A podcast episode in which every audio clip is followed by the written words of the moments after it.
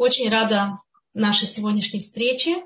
И тема, о которой я хочу сегодня поговорить, на мой взгляд, это тема наиболее критичная, критическая в жизни человека. Э, это его мнение о себе. Почему настолько это важно, мнение человека о себе? Потому что если мы вздумаемся, что диктует нам тактику нашего поведения абсолютно во всех областях и абсолютно во всех ситуациях, то мы поймем, что каждый из нас, он действует соответственно какому-то стереотипу, который у него есть в голове по отношению к себе. Человек не может сделать что-то, что находится в противоречии с его мнением о себе. Или, скажем так, он будет, э, будет вынужден с собой очень долго бороться для того, чтобы это что-то, э, э, это преодолеть и что-то сделать плохое, скажем, то, что выходит за рамки, так сказать, его представления о себе. И на самом деле вот эта точка выбора человека между добром и злом, между сделать какую-то хорошую вещь или плохую, нравственную или безнравственную, она проходит именно вот на этой границе во мнении о себе в тех местах, где нам сто процентов понятно, каков наш духовный уровень, что мы из себя представляем, у нас даже выбора нет, мы, понятно, что мы будем делать правильно. В тех точках, которые нам кажется, что мы находимся на более низком уровне, на более слабом уровне, опять-таки выбора не происходит, потому что нам кажется, что это только какие-то избранные, так сказать, мира сего, великие люди, только им это под, под силу, нам это с нашим уровнем это невозможно. Мы тоже там выбора у нас нету. Основной выбор у нас проходит именно вот в тех границах, пограничных состояниях, где нам еще непонятно, что мы себя представляем, и в такой ситуации э, то, что станет в результате нашей природы, это когда мы вот эту вот вещь, которую мы выбираем, мы сделаем три раза. Вот когда мы сделаем три раза хорошую вещь или плохую, она как будто бы становится нашей сущностью. Но перед тем, как мы вообще находимся, приходим к этому выбору, нам нужно прежде всего поговорить вообще, откуда у человека берется представление о себе, откуда он знает, кто он такой, что он такой. Вот представьте себе маленького ребенка, он приходит в этот мир как чистый лист. Но на самом деле, действительно, этот лист абсолютно чист. Я сейчас даже не имею в виду какие-то наследственные качества, потому что, как понятно, на наследственность всегда очень легко все спихнуть и сказать, это его гена от его папы, или от его мамы, от его бабушки, и тут ничего сделать невозможно. Это не совсем так, человек всегда может работать над собой он приходит как чистый лист, но он оказывается этим чистым листом в какой-то семье, в семье, в которой Всевышний его спустил. И там ребенок с маленького возраста впитывает без того, чтобы люди были специально нацелены создать ему какое-то мнение о себе. Он впитывает по их реакциям просто на подсознательном уровне, что он из себя представляет. То есть, допустим, были такие э, исследования, когда брали двух близнецов, абсолютно-абсолютно одинаковых, э, с одинаковым геном. То есть, казалось бы, понятно, что двух людей абсолютно одинаковых не бывает, не бывает одинаковых отпечатков пальца, не бывает одинаковых радужных оболочек глаз. Все равно будет какая-то маленькая разница. И даже те из нас, у кого есть, допустим, в семье там, родственники, близнецы одинаковые, которые все соседи путают, не знают, кто из них э, кто, да, кто Сара, а кто Рахель, все равно между ними какие-то неуловимые отличия в характере есть. Теперь вот это отличие в характере, это эти врожденные качества, с которыми этот ребенок пришел. Но из, э, если они росли в одной и той же семье, они были одинаковые, вели себя более-менее одинаково, то, скорее всего, будет больше похожего. Если, например, те же самые дети с теми же самыми задатками оказались в абсолютно разных семьях, знаете, вот близнецов разделили их в роддоме, одних там послали в какую-то семью очень простую, скажем, такую рабоче-крестьянскую, других послали в какую-то царскую семью там э, очень богатую, понимаете? То, скорее всего, их отношение к жизни и отношение к себе, что они себя представляют, как они должны себя вести, вот это все они впитают уже из среды. Они уже это впитают из среды. То есть очень многие вещи, представления о себя мы получаем еще из семьи, от родителей, от того, как они к нам относились. И поэтому, конечно, очень легко обвинить родителей, это всегда очень приятно сделать, это с нас снимает всяческую ответственность. Но надо отдать должное тому, что действительно мы, мы, которые мы выросли, скажем, в России, в Советском Союзе, кто где вырос, да, в той среде было принято относиться к детям, по крайней мере, это было в то время, когда я там жила, я там уже почти 30 лет не живу, но я не думаю, что это сильно изменилось. Э, было принято относиться к детям, вообще к людям, очень критически. Основным средством воспитания это была критика. То есть если человеку не показать, где его место, а место у него обычно было под, под, под полом, под плинтусами, под балатами, это было его настоящее место почему-то там, то он же зазнается, про зазнается мы сейчас тоже еще поговорим. И поэтому основным инструментом воспитания была критика, делали ему всяческие замечания, и под влиянием этого замечания ребенок должен был, конечно же, все понять, улучшиться и стать совершенным. При этом похвалы говорить какие-либо приятные вещи было не принято. Считалось, почему? Во-первых, если человек себя ведет хорошо, ребенок ведет себя правильно, это в порядке вещей. А для чего он вообще сюда пришел? Зачем он родился? Должен себя правильно вести, правильно? Хорошее приносит табель, седер, все в порядке. Помогает по дому? Нормально. Проблемы не делает в школе с учителями? Чудесно. Слушается? Прекрасно. Ничего не говорили, ни, ни за что не хвалили. А вот если, не, дай бог, что-то вот какие-то двойку принес, там проблемы какие-то с учительницей случились, дома не послушал, посуду не помыл, вот тогда уже нам мы все скажем, все, что мы про него думаем, причем в достаточно агрессивной форме. И ребенок, у него нет критического отношения э, к тому, что ему люди говорят, взрослые. Э, родители до переходного возраста являются для ребенка неприкрикаемым авторитетом.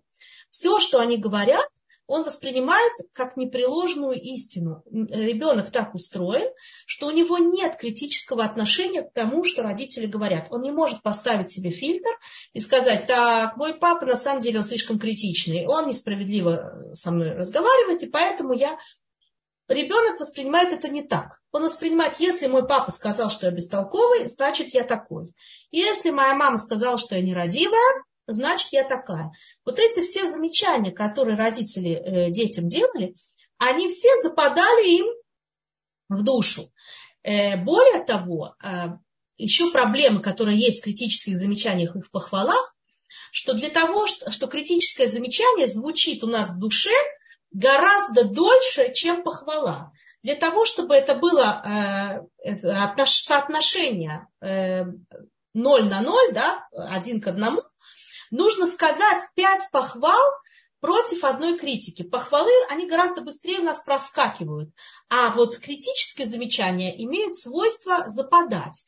И как если в России, вы представляете себе, да, что был какой-то баланс то, что, например, Раф Онгер, есть э, такой эм, Раф, который делает лекции по Шлумбайту, он это называет банк регашот, таким понятием, банк эмоций.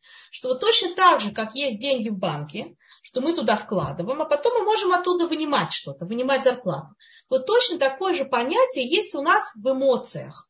Он это имел в виду по отношению к отношению между супругами. То есть это мы то же самое делаем со своим мужем и своей женой, это же понятно, да? Э, что если мы хотим, чтобы в доме была приятная атмосфера, то точно так же, как в банке, чтобы нам не звонили из банка и говорили, у вас дорогие минус, нам нужно, чтобы у нас денег мы вкладывали больше, чем вынимали. Так вот, точно так же это происходит и в банке эмоций. Мы должны вложить для того, чтобы был нормальный э, маазан, нормальное равновесие, нужно вложить пять похвал на одну критику, а лучше шесть, тогда еще будет небольшой перевес. Пока мы пять не вложили, критику ни одну нельзя сделать. Теперь, если мы за один день вместо того, чтобы сказать пять похвал и одну критику, сказали три критики и ноль похвал, то за этот день мы уже получили в сердце минус. На следующий день мы получили еще минус, потом еще минус. В результате атмосфера в доме становится очень напряженной, и любая, даже небольшая критика в результате может привести к взрыву. Точно так же, как человек, когда он уже, у него огромный минус, он пришел себе, решил питу с фалафелем купить, провел картисашрай, а он не проводится. Хотя стоит это 10 шекелей. А что случилось? Что, 10 шекелей банку жалко? Ему не жалко 10 шекелей. Ему жалко, что у вас уже 10 тысяч минус, понимаете? Вот точно такая же вещь у нас происходит с эмоциями дома. Э, между нами с мужем. Но между нами с мужем мы взрослые люди. Конечно, будут отношения напряженные, любовь, скорее всего, испарится. Но поскольку мы взрослые люди, мы люди уже построенные, мы можем себя как-то реанимировать. Теперь, когда идет речь про наших детей, мы, они себя реанимировать не могут. Вот когда они заходят вот этот абердрефт, когда они заходят в минус в своих э, эмоциях, то у них в результате вот так и складывается комплекс неполноценности. Если мы хотим э, понять, каким образом у нас получились дети, которые вот в школе учитель говорит, э, Рэби в Хейдере, Почему ваш сын такой неуверенный в себе? Что с ним? Он такой родился, он такой не родился. Теперь можно себя обвинять и начать, так сказать, говорить, вот, я такая плохая мама, я ему сделала комплекс неполноценности. Но обвинение – это средство ничего не делать. Когда мы себя обвиняем и едим, это одно из средств, которое может нам дать ощущение, что мы уже что-то делаем, мы уже в процессе поедания себя, правильно? Мы уже заняты, точно так же, как мы кушаем. Вот мы себя кушаем, нам уже ничего делать не нужно. А на самом деле ничего хорошего от этого не получается. Мы себе бетахон отцами, мы себе э, уверенность в себе убиваем, и свою самооценку мы убиваем. Поэтому что нужно сделать? Нужно остановиться и подумать, Рега, Реби сказал, что у моего Ицхака плохая самооценка, будем ее повышать. Как мы повышаем самооценку? Пять похвал на одно замечание. А поскольку нам мы в минусе, значит на какое-то время замечания отменяются. И говорим только похвалы. Не проходит ни одного дня, мы ставим себе цель. Не проходит у нас ни одного дня без того, чтобы я сказал ребенку похвалу вот сколько, допустим, по, по, постепенно будем повышать планку. Сначала, например, нам очень трудно, мы вообще не умеем хвалить будем делать по, по, по нарастающей. Всегда, когда мы себе ставим цели, нужно сделать так, чтобы у нас была наибольшая вероятность успеха. Если мы ставим цель, задираем ее слишком высоко, то есть очень большая вероятность, что мы сорвемся и вообще отчаемся и скажем, ничего из нас хорошего не выйдет, какая я ужасная мама, снова себя поедим, опустим руки, и опять наш как останется неуверенным.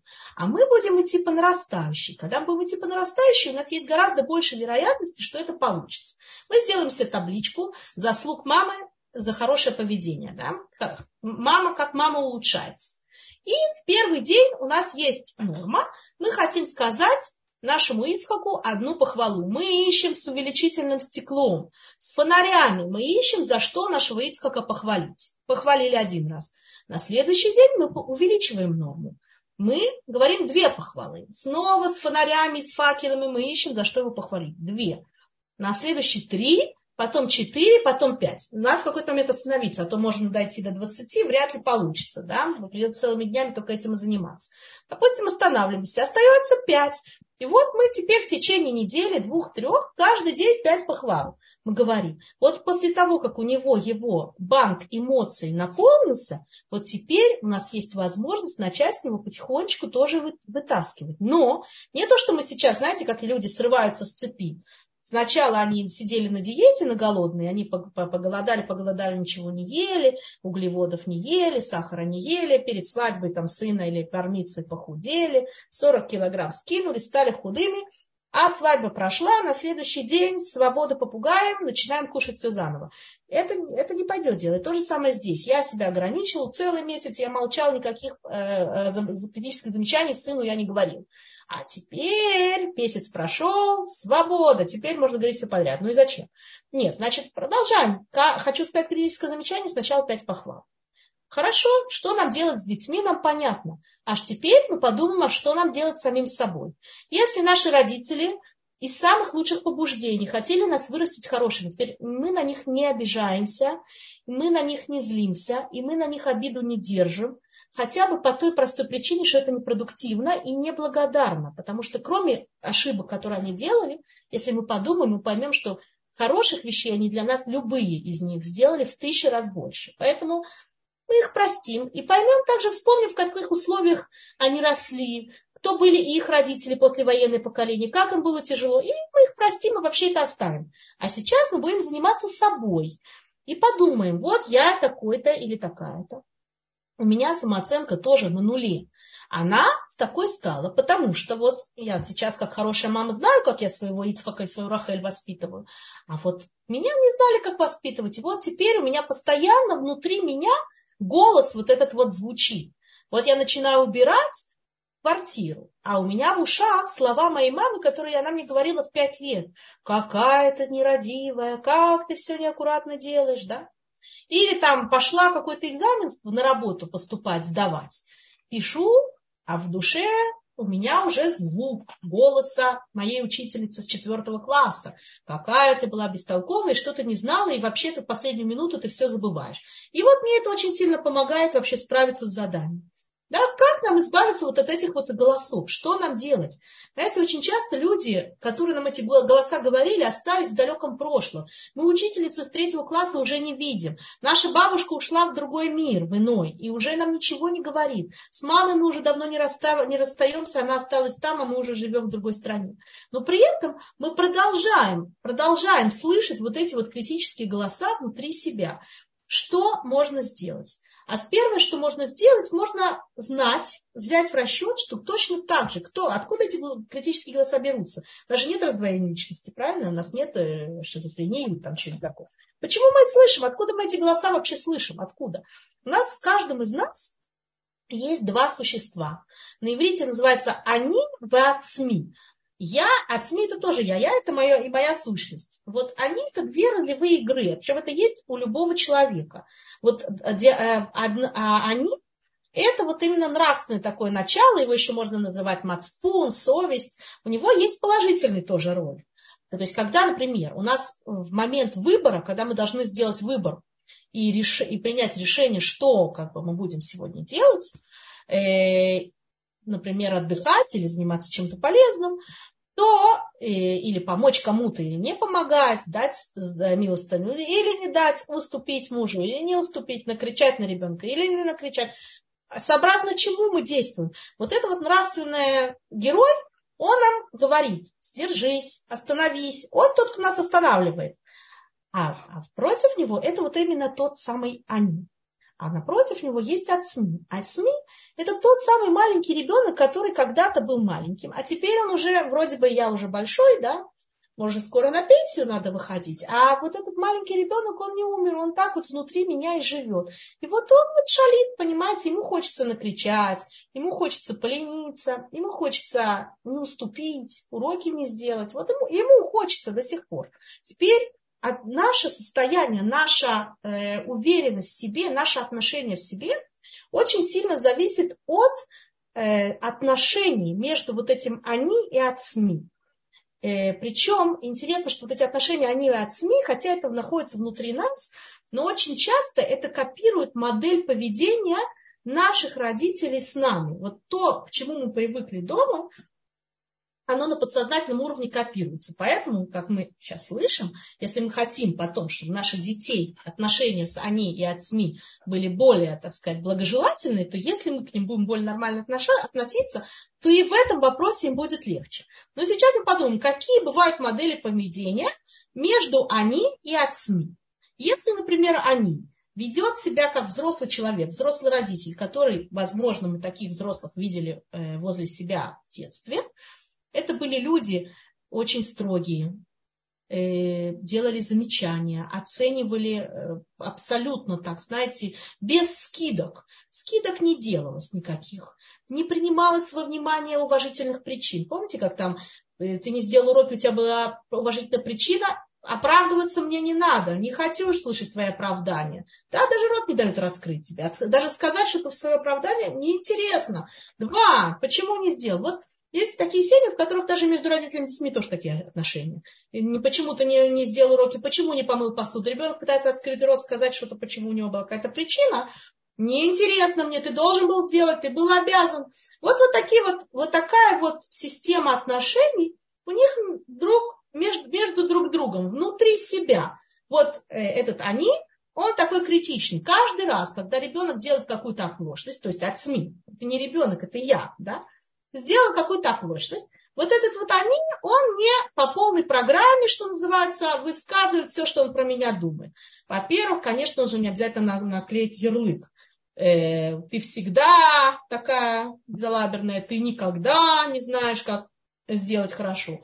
И вот он критикует, и критикует, и бичует, и наказывает за то, что ты так сделал, теперь ты будешь наказан. Точно как ребенка маленького, да, ставили в угол, теперь у тебя будет наказание, ты не можешь теперь пойти отдыхать за то, что бабка родила, должна сейчас идти и пахать дальше.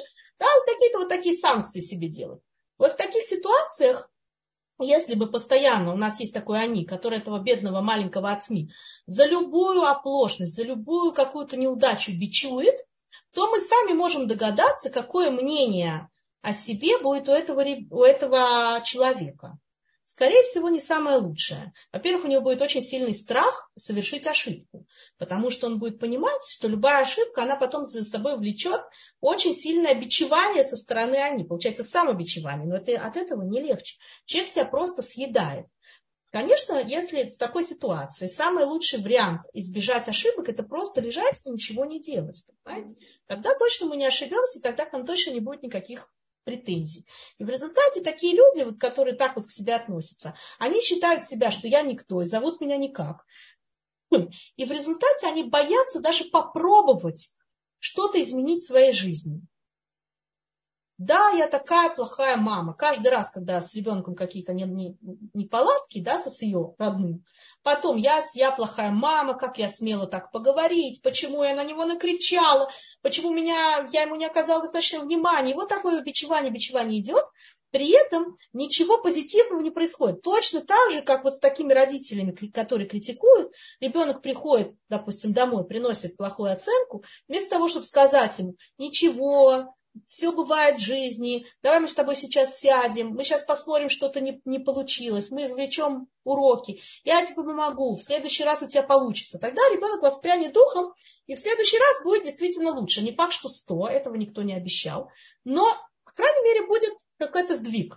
А если, например, этот родитель вот так ему скажет, ты бестолковый, никогда из тебя ничего не выйдет, у тебя ничего никогда не, вы, не получится, э, ты, ты ленивый, ты делал это специально. Вот поймите, что мы это себе говорим сами. Нам уже никто извне не нужен, у нас самообслуживание.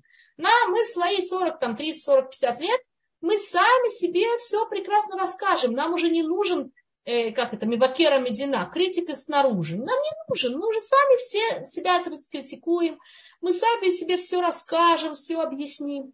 Остановитесь. Есть еще другой вариант отношений между они и отцами. Вот есть дружеское отношение они и отцами, любящего взрослого человека. Такое, такое отношение, которое на самом деле мы должны стараться делать с, нашим, с нашими детьми, причем любого возраста, даже если они уже женились, и с нашим мужем, с теми, кто нас окружает, с нашими подругами, если мы учителя, с нашими учениками, с любыми людьми, э, которые мнение, э, мнение нас может на них, наше мнение может на них повлиять. То есть, если мы являемся людьми значимыми в, рука, в глазах кого-то, то всегда желательно вот пользоваться именно этой тактикой, потому что мы тогда реально можем сделать что-то доброе, что-то хорошее. Мы можем другому человеку поднять самооценку, а когда мы ее поднимаем другому, мы на самом деле поднимаем ее также и себе, потому что мы учимся, как правильно воспринимать неудачи, как правильно поддержать. И само осознание, что мы сделали что-то хорошее, что-то доброе, это вещь, которая всегда нам тоже придаст силы. То есть, когда у нас происходит какая-то неудача, то нужно вот поступать именно так, как мудрые родители в этой ситуации поступают с детьми. Нужно сказать так ничего страшного, все ошибаются, мы сейчас сядем и подумаем, сам собой сядем, да, сядем и подумаем, что реально я могу сделать, как я могу исправить ту ситуацию, которая создалась, как я могу в следующий раз не попасться на это. То есть не то, что все прекрасно, полная эйфория, и не обращать внимания. Ребенок пришел домой, да, к родителям, показывает им дневник, а там все тройки, двойки, вот такие оценки. Не расстраивайся, сынок, учеба в жизни это не главное, иди играйся. Да, я, я такого, например, не, не предлагаю. Почему? Потому что так, это, это действительно человек решает вообще каких-либо ориентиров и каких-либо стимулов идти вперед. Это называется политика страуса, зарыть голову в песок и там, так сказать, радостно прохлаждаться. Такого я не сказала, да? Мы что-то натворили, какую-то глупость, а теперь мы сядем, ничего страшного, все ошибаются, можно в следующий раз так плыть. Не надо так делать, я, такого мы не предлагаем. А предлагается что? Сесть и подумать самим собой, сейчас что-то произошло, это была ошибка.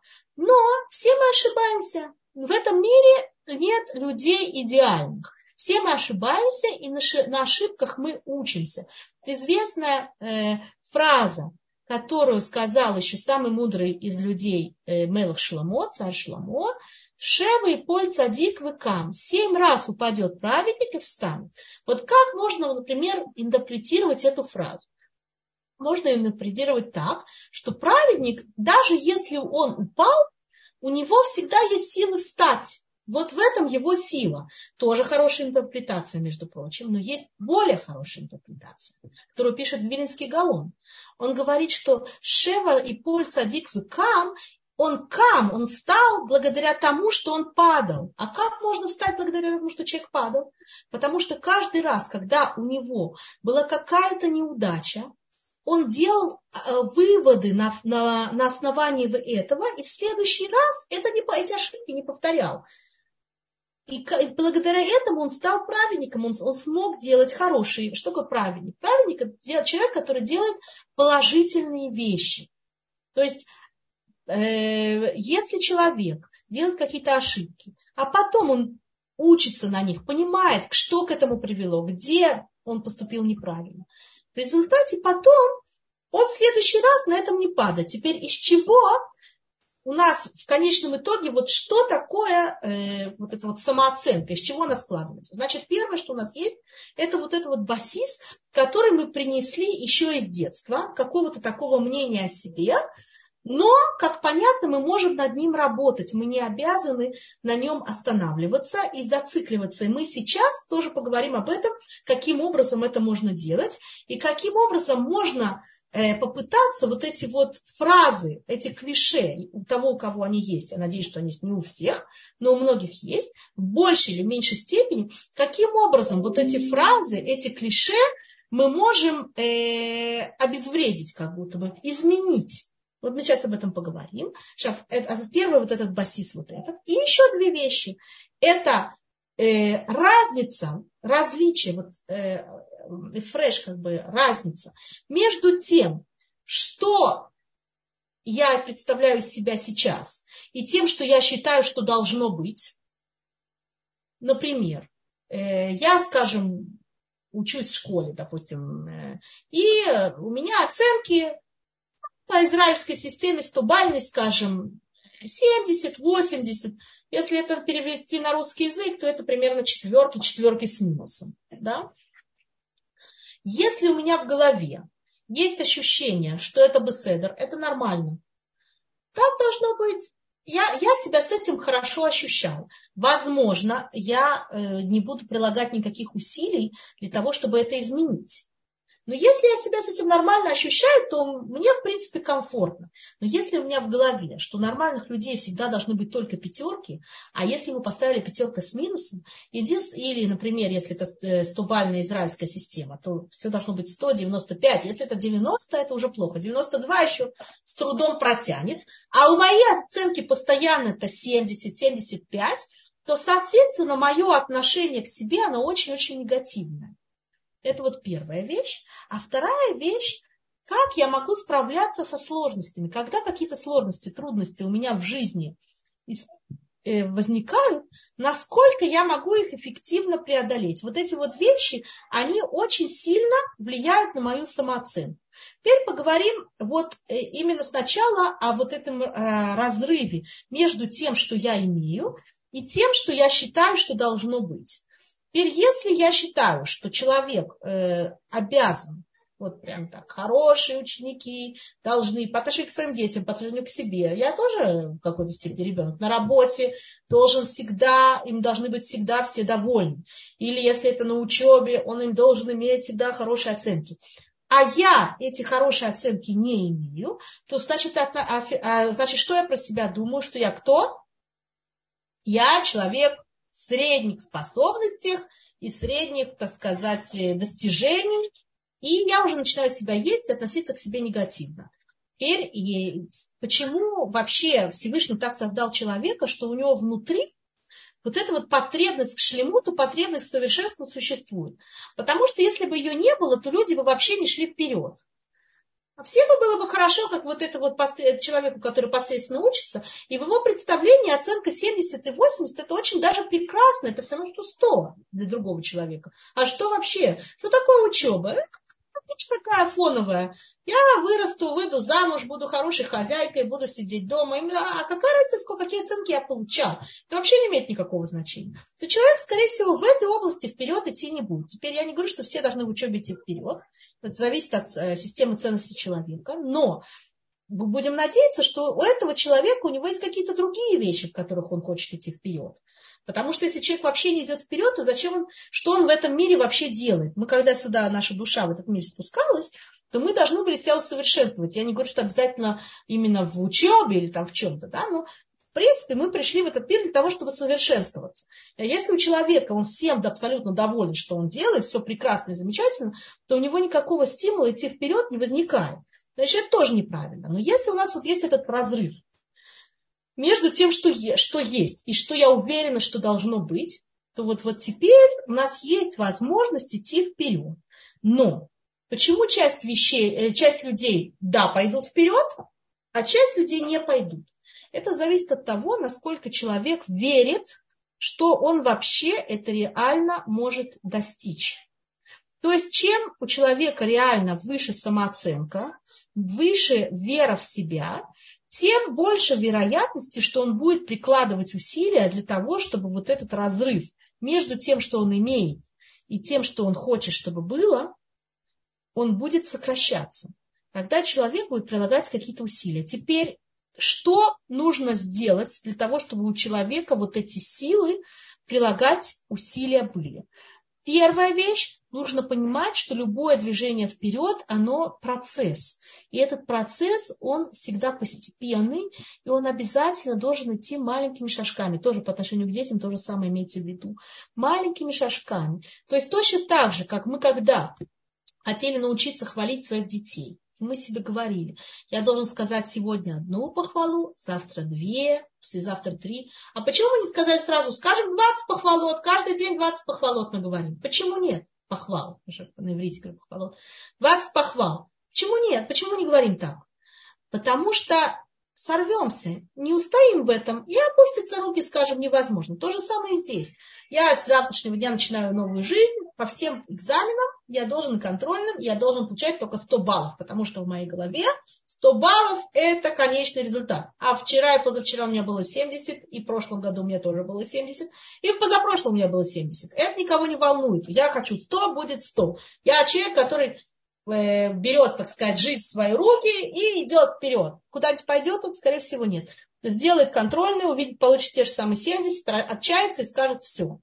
Значит, что нужно сделать? Первым делом разбить вот эти вот цели на маленькие, на маленькие этапы и делать это постепенно. Теперь обязательно себя хвалить и поощрять за каждый успех, который мы делаем. Значит, поставили себе маленькую цель, продумали, каким образом мы можем улучшить. Возможно, взяли репетиторов, немножко больше готовиться. Что-то реально, ты хочешь на 5 никудот, на 10 там, э, а, баллов поднять оценку, что реально ты для этого сделал? Как, какую технику реально ты принимаешь для того, чтобы предпринимаешь, для того, чтобы пойти вперед? Есть какая-то техника? Хорошо. Если ты оставляешь ту же самую стратегию, то почему, при чем здесь э, вообще какой-то продвижение вперед. Каким образом оно будет? За счет чего оно будет? Чудо, чудо, случится? Ну, чудо бывает, но, как правило, одноразовое мероприятие.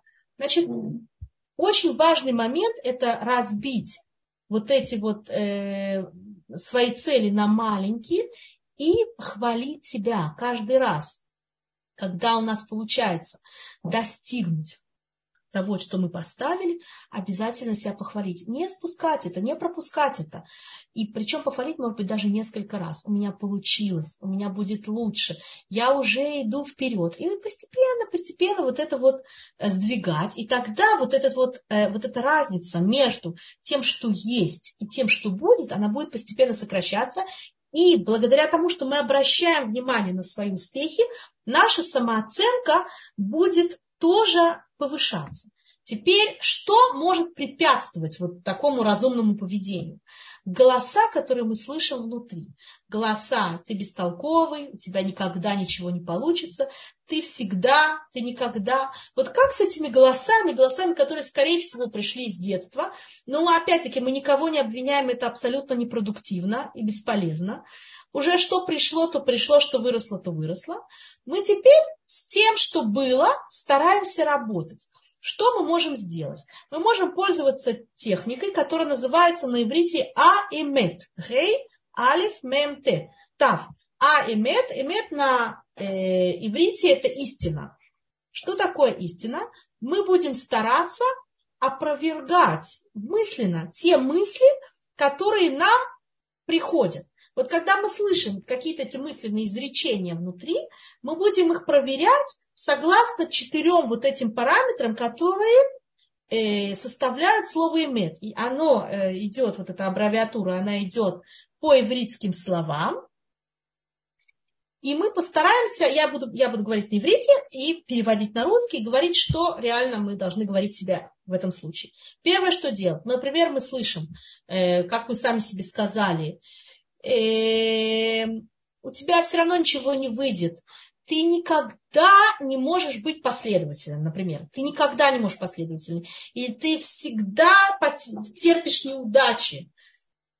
Никогда не достигаешь цели. Вот мы говорим, например, себе такую вещь. Останавливаемся и думаем, так, я можно даже на листочке написать. Те, кто хотят действительно серьезно работать над собой, самый и не платить при этом психологу большие деньги, то вы можете это делать бесплатно. Называется «Помоги себе сам» или «Спасение утопающих. Дело рук самих утопающих».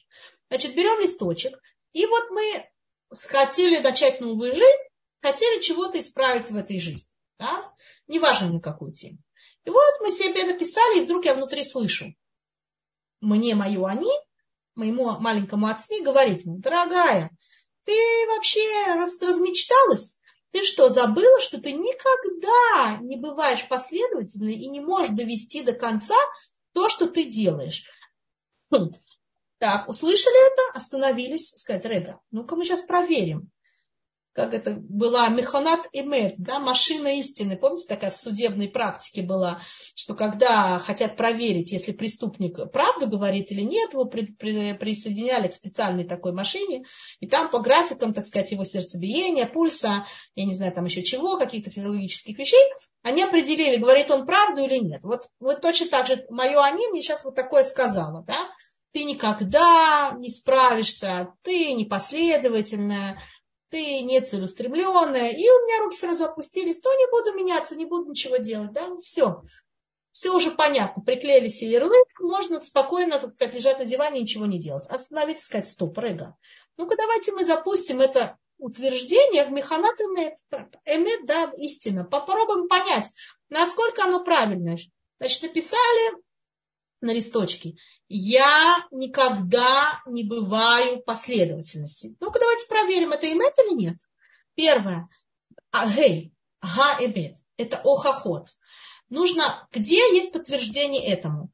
Вот сказать точно в числах. Действительно никогда, я действительно никогда ничего не достигала. В институт поступила, там, я не знаю, школу закончила, замуж вышла, э, детей как-то в школу отправляю, не, не воспитываю как-то. Все-таки какие-то последовательные вещи делаю, только посчитайте, сколько вещей вот вы говорите, вы никогда не можете, не бываете последовательны. Но давайте проанализируйте, сколько вещей в своей жизни вы делали, когда вы, да, должны были быть последовательны. Посчитайте, была одна вещь, вторая, десятая. Вы наверняка наберете очень много вещей. Напишите, было 10 фактов, которые показывают, что я на самом деле, да, могу быть последовательной, и да, могу постепенно достигать цели. Итак, это первое, это ухоход. Вторая вещь – это альтернатива.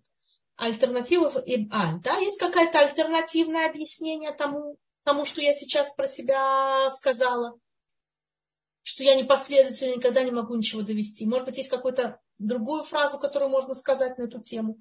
Почему у меня не получаются какие-то вещи? Может быть, можно сказать, нет, не потому что я непоследовательность, а потому что, например, я, не, я поставила планку слишком высоко. И в этом была причина. Подумать какое-то другое объяснение, почему у меня были реально какие-то неудачи в жизни. Возможно, планка была слишком высоко. Слишком много сразу захотела. Сразу решила взлететь вверх и, и победить э, да, все свои недостатки одним разом. Это очень часто. Иногда бывает не продумала стратегию, как это делать. Я на самом деле последовательница, просто иногда не продумывала стратегию. Сейчас я ее продумаю, будет все хорошо. Причем старайтесь это видеть в каких-то практических вещах, понимаете? Не объясняйте свои неудачи, на основании которых вы решили это. Я ленивая, я, я не ленивая, просто у меня есть очень много чего есть делать в день, например. Или под, я, не, я не ленивая, я не делаю, потому что я не верю в результат. Постарайтесь объяснить, в чем корень, понимаете? Не приклеивать себе какой-то ужасный ярлык на, на, на лоб. Я такой. Потому что если я ленивая, то что вы хотите с этим делать? Не ленись. Что такое не ленись? Что, что, что, точно вы должны сделать? Понимаете? Я, нет, я не, не ленивая, я занятая.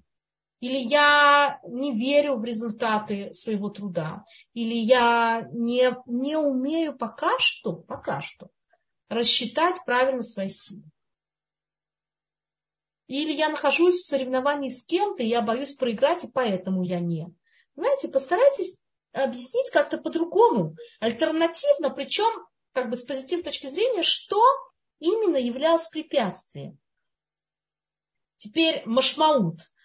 Э, можно, можно жить вообще с этим, и, и в Шарлих Йотемзе, или это Софах, Софхайм. Можно с этим жить, или это все, жизнь остановилась. Если я не, не повышу себе оценки, то конец все, мне уже, мне уже нет места под солнцем. Если я не научусь, там, не продвинусь на, по службе, конец. Если я не научусь с детьми себя вести более нормально, невозможно это пережить. Да? Возможно пережить, просто моя жизнь будет лучше. Я буду стараться улучшаться постепенно. Почему это важно понять, что это возможно пережить? Потому что если это невозможно пережить, то, то ты обязан изменить сейчас же, вот сию минуту. Должно что-то поменяться, потому что тебе нет места под солнцем с такими оценками. Тебе нет места под солнцем, когда так кричишь на детей, когда ты так плохо убираешь дома. Все, конец. Действительно нет. Не, нету э, схута права на, на жизнь, существование у человека с этим. Не факт. Надо проверить, да. На самом деле есть, но просто я хотела бы, чтобы моя жизнь стала лучше. Я буду постепенно к этому идти. И третья вещь, что элит, э, это польза. Что, то, что, то, что вот сейчас да, происходит, оно мне помогает в жизни, то, то, что сейчас происходит, или оно мне мешает. Оно мне помогает в будущем или мешает. Вот постараться как-то вот это вот проанализировать, да, постараться себя смотивировать, почему мне это будет хорошо, чтобы это испортить, исправить, допустим, насколько мне это мешает, тогда у меня будет появиться какая-то мотивация, и тогда у меня появится желание с этим справляться. И вот постепенно вот э, тогда мое отношение к себе, оно улучшится. Теперь то же самое касается, когда происходят какие-то сложности. Вот точно так же происходят как, какие-то сложности, произошла какая-то ошибка, сделал какую-то ошибку, какую-то неудачу. Тоже восстановиться. Конец жизни. Человек, который сделал такое, ему уже нет места под солнцем. Стоп.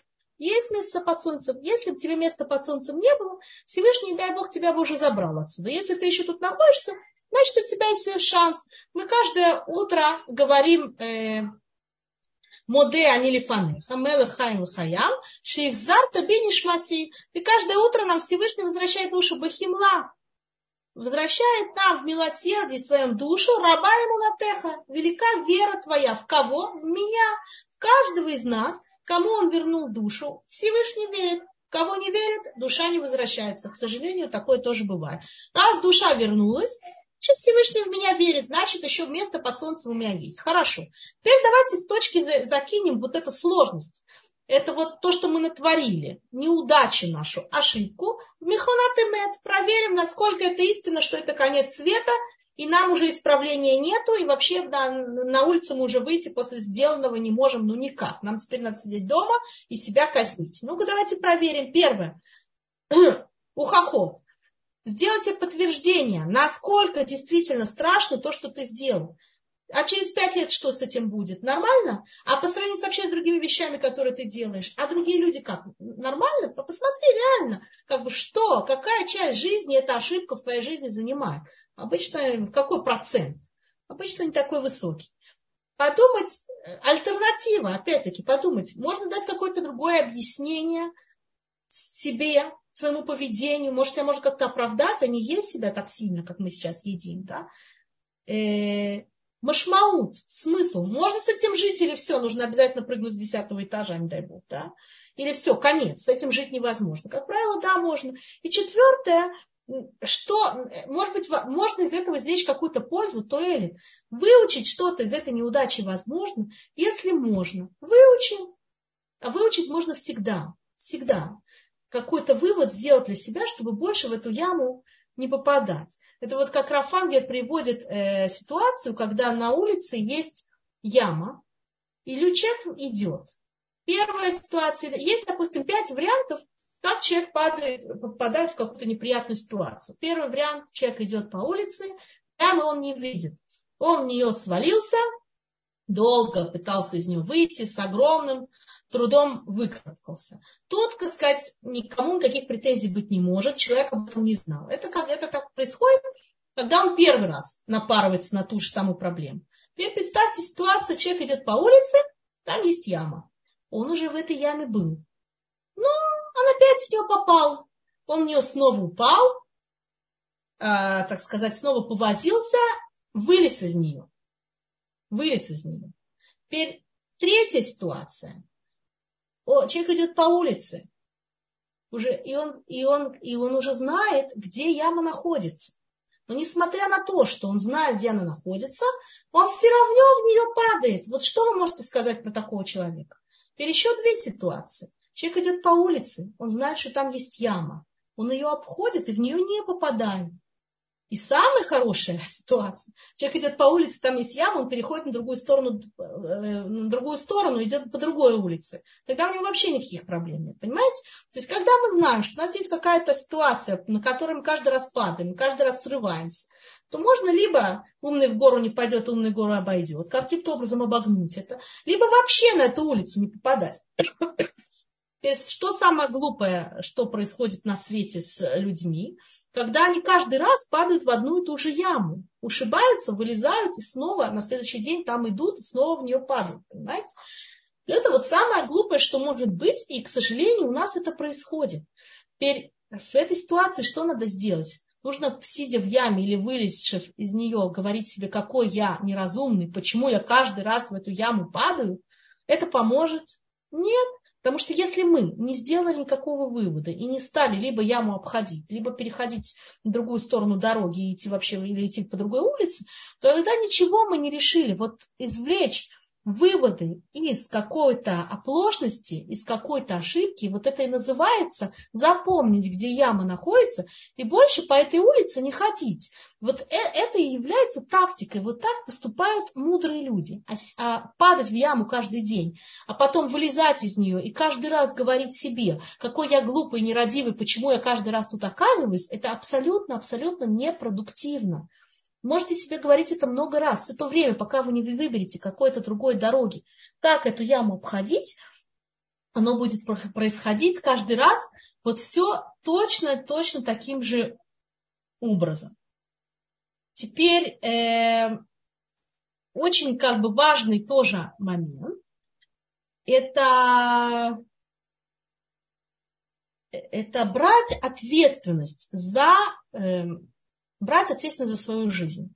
Понимаете, даже когда мы э, на себя наклеиваем ярлык, э, мы говорим себе, я нерадивый, я неудачный, со мной что-то не так, мы тем самым себя как будто бы снимаем ответственность. Что такое я нерадивый? Что такое я неудачник? Что такое я ленивый? Это кому претензии на самом деле? Ко мне? Нет. Претензии, на самом деле, кто меня таким сделал. То есть, ну, я не знаю, родители, Акадош Буруху, да, кто, кто что подумал. Мы себя, когда мы себе приклеиваем ярлык, мы тем самым э, снимаем с себя ответственность. Мы говорим, таким я уродился, и таким вы меня и принимаете. Принимайте меня таким, как я есть. Смотрите, это очень приятное желание, чтобы нас принимали такими, как мы есть, и, так сказать, оно всем нам присуще. Давайте подумаем, э, насколько мы сами готовы принять тех, кто вокруг нас, такими, как они есть. Мы, мы готовы их принять?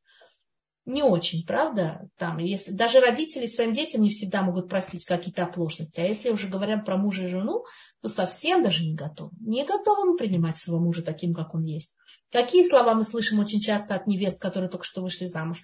Ну, сейчас я его человеком сделаю, сейчас я его научу подделаю под себя, что муж тоже думает? Он тоже думает, что он жену сейчас научит. Почему?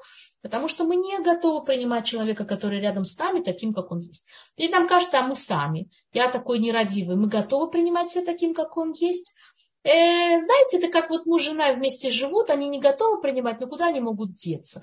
Вот они живут, они друг друга не любят и не уважают. Вот точно такое же отношение, когда мы к себе приклеиваем ярлык, у нас к себе. Вы вроде бы любите меня таким, как я есть, но я же сам себя таким не люблю. Правильно?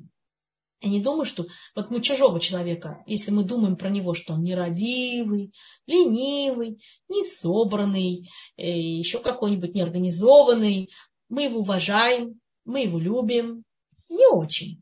Так вот, точно так же мы относимся к самому себе. То есть, когда у нас есть такой ярлык, мы на самом деле любите меня таким, как я есть, да ты сам себя таким не любишь. Не любит себя человек. У, у человека есть потребность к совершенству. Люди, вот, которые самые вот такой при, как бы сказать, символ лени, лежат на диване, ничего не делают. И вот приходит к ним соседка говорит, ну встань, ну хоть что-то убери. А она лежит, и ничего, и ей все хорошо. Ей нехорошо, никому от этого хорошо не бывает. У нас есть внутри потребность быть хорошими, потребность быть успешными. У всех, без исключения. А почему они так лежат? Потому что они не верят, они наклеили себе вот этот вот ярлык, и они не верят, что они могут быть другими. Они не верят, что они могут измениться. Мы не верим. Мы не верим, поэтому не меняемся. Снимите ярлык. Неправда это. Человек, он создан положительным. У нас у всех есть силы. Каждому, каждому человеку Всевышний дал силы на то, чтобы идти вперед. Если бы он их не давал, вы бы тут не находились, поймите. Если вы до сих пор здесь находитесь, значит у вас есть силы идти вперед. Если я здесь сижу, значит Всевышний у меня верит, и я могу идти вперед. Но для этого нам нужно вот этот ярлык смыть его, снять и взять ответственность на себя. Взять вот этот вот охрают и сказать, я от кузнец своего счастья, я отвечаю за свою жизнь. Я нерадивая, я не нерадивая. Мне трудно, дайте другое объяснение, другую формулировку. Мне трудно, допустим, что-то контролировать, мне трудно что-то делать. Дайте себе другое объяснение, как это делать. Да? И после этого Постепенно поставьте цель и старайтесь идти вперед. Научитесь верить в себя, ценить себя. Вот это очень-очень важные вещи, потому что вера в себя – это ключ к успеху. Это то, что нам помогает достичь успеха. Без Раташем на следующей неделе у нас будет как раз урок, который посвящен успеху, успешным людям. Мы будем говорить о том, как достичь успеха. Батшева я хотела бы поинтересоваться, может быть, у людей есть вопросы. Да, я посмотрела в чат, вопросов я не вижу. Если у кого-то появился вопрос, можно его написать сейчас, или можно поднять руку, мы включим вам микрофон. Угу. Вот сейчас я вижу, пришло какое-то письмо, э, какое-то сообщение. А, ну я вижу. Да, но это просто, я, мне да, очень приятно всегда. Личные пожелания. Не, ну, мне всегда очень приятно, что когда людям это помогает, когда это приносит какую-то пользу, я, мне всегда это очень-очень приятно. Э, научиться ценить себя, понимаете, вот знать, что каждый из нас, он неповторим. Э, вот между, э, между Песохом и Лагбаумером умирали э, ученики, как изменить свой образ мышления. Сейчас я, я вижу у вас вопрос, сейчас я скажу что Только вот расскажу последнюю историю и отвечу на ваш э, на ваш вопрос. Значит, между Песохом и Лагбаумерлом умирали ученики раба, раби Акивы. Умерло 24 тысячи Талмидей Хахамим. Э, свое мнение неправильно себе. Я, я вижу, я вижу то, что вы написали. 24 тысячи Талмидей Хахамим, ученики, самые лучшие раби Акива, умерли.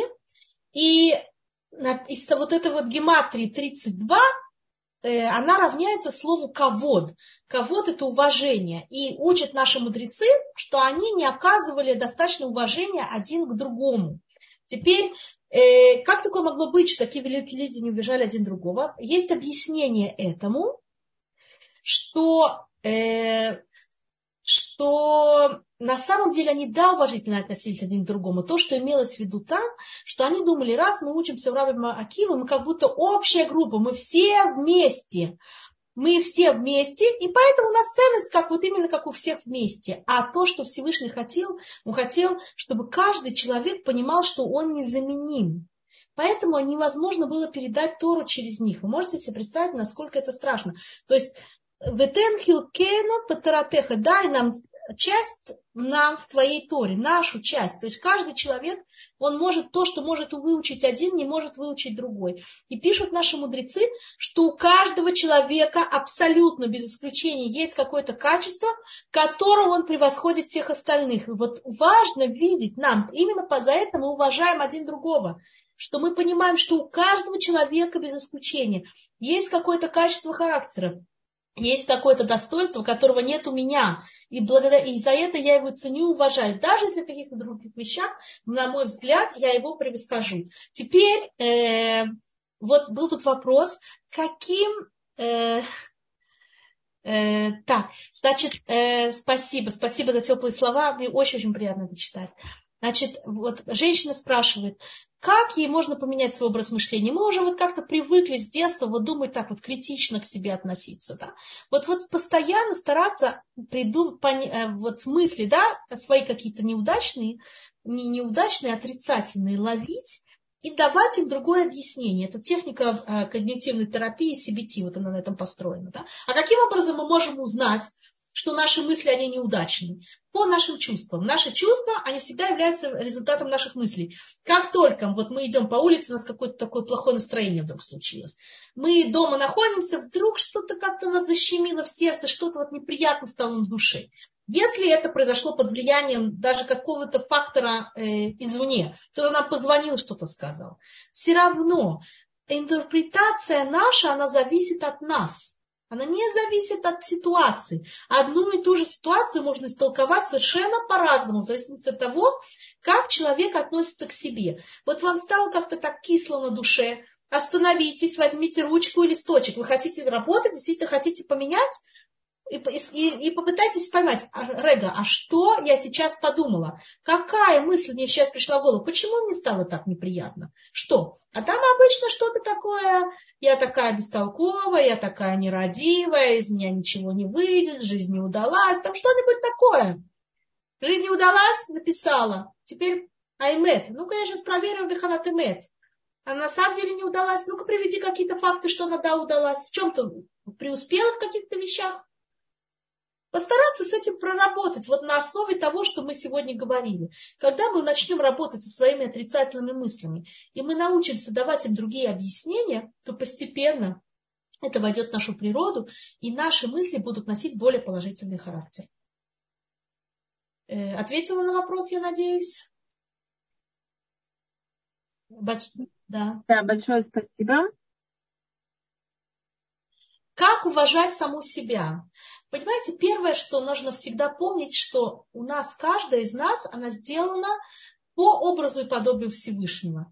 Всевышний каждому из нас дал чистую душу, и в эту чистую душу он вложил капельку из себя. Вот вы уважаете Всевышнего, а Кодаш Бараху вы уважаете, вы, думаете, вы, вы можете себе представить, что это такое? Хотя бы примерно. Никто из нас не может представить, что это такое, потому что это выходит за грани разума человека. Что-то такое очень великое, правда? Что такое очень великое, чистое, совершенно. Вот представьте, в вашей душе есть частичка его. Это недостойно уважения. Человек сделан бы целым и луким по образу и подобию Всевышнего. Только само это уже делает вас достойным уважения. Вообще не, не имеет отношения никакие, понимаете, факты. Преуспели вы в жизни и не преуспели, получилось у вас и не получилось. Вот это первый этаж нашего самоуважения. У нас, в нас каждом есть э, какая-то частичка Всевышнего. Сам факт, что мы здесь находимся, это Всевышний уже в нас верит. Он нас сюда спустил, что он уверен, что мы можем сделать что-то хорошее для мира. Миши и Циль, Нефиши, как Израиль, Килу и Циль Уламале. Тот, кто спас одну душу из Израиля, он спас весь мир. Можно несколько объяснений. Это не только объяснить, что наша душа, она такая многогранная, что это тоже правда. Не только это. Без этого человека невозможен мир. Вот без вас он невозможен.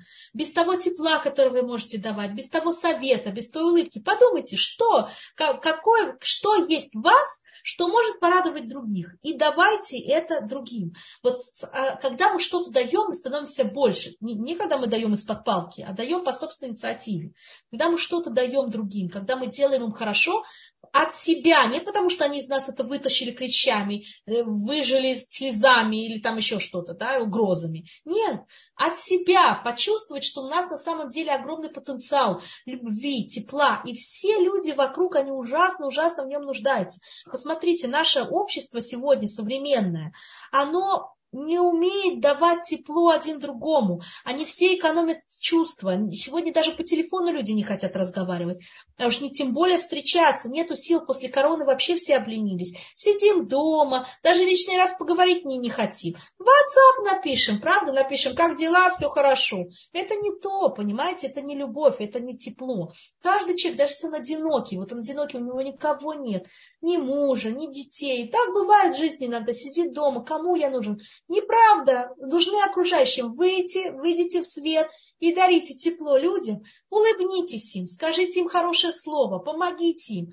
Вы, вы думаете, что никому это не нужно? Это нужно всем. Все мы ждем тепла от окружающих. Нам это всем нужно всегда. Как не ограничивать себя и свой потенциал? Не, не себя не приклеивать ярлыки и, и ставить цели достижимые и идти к ним постепенно. И я думаю, что мы продолжим про успех в следующий раз. Без Раташем я очень надеюсь, что вот эм, тема успеха это будет логическим продолжением темы самооценки. Потому что чем человек больше преуспевает, тем больше тоже верит в себя.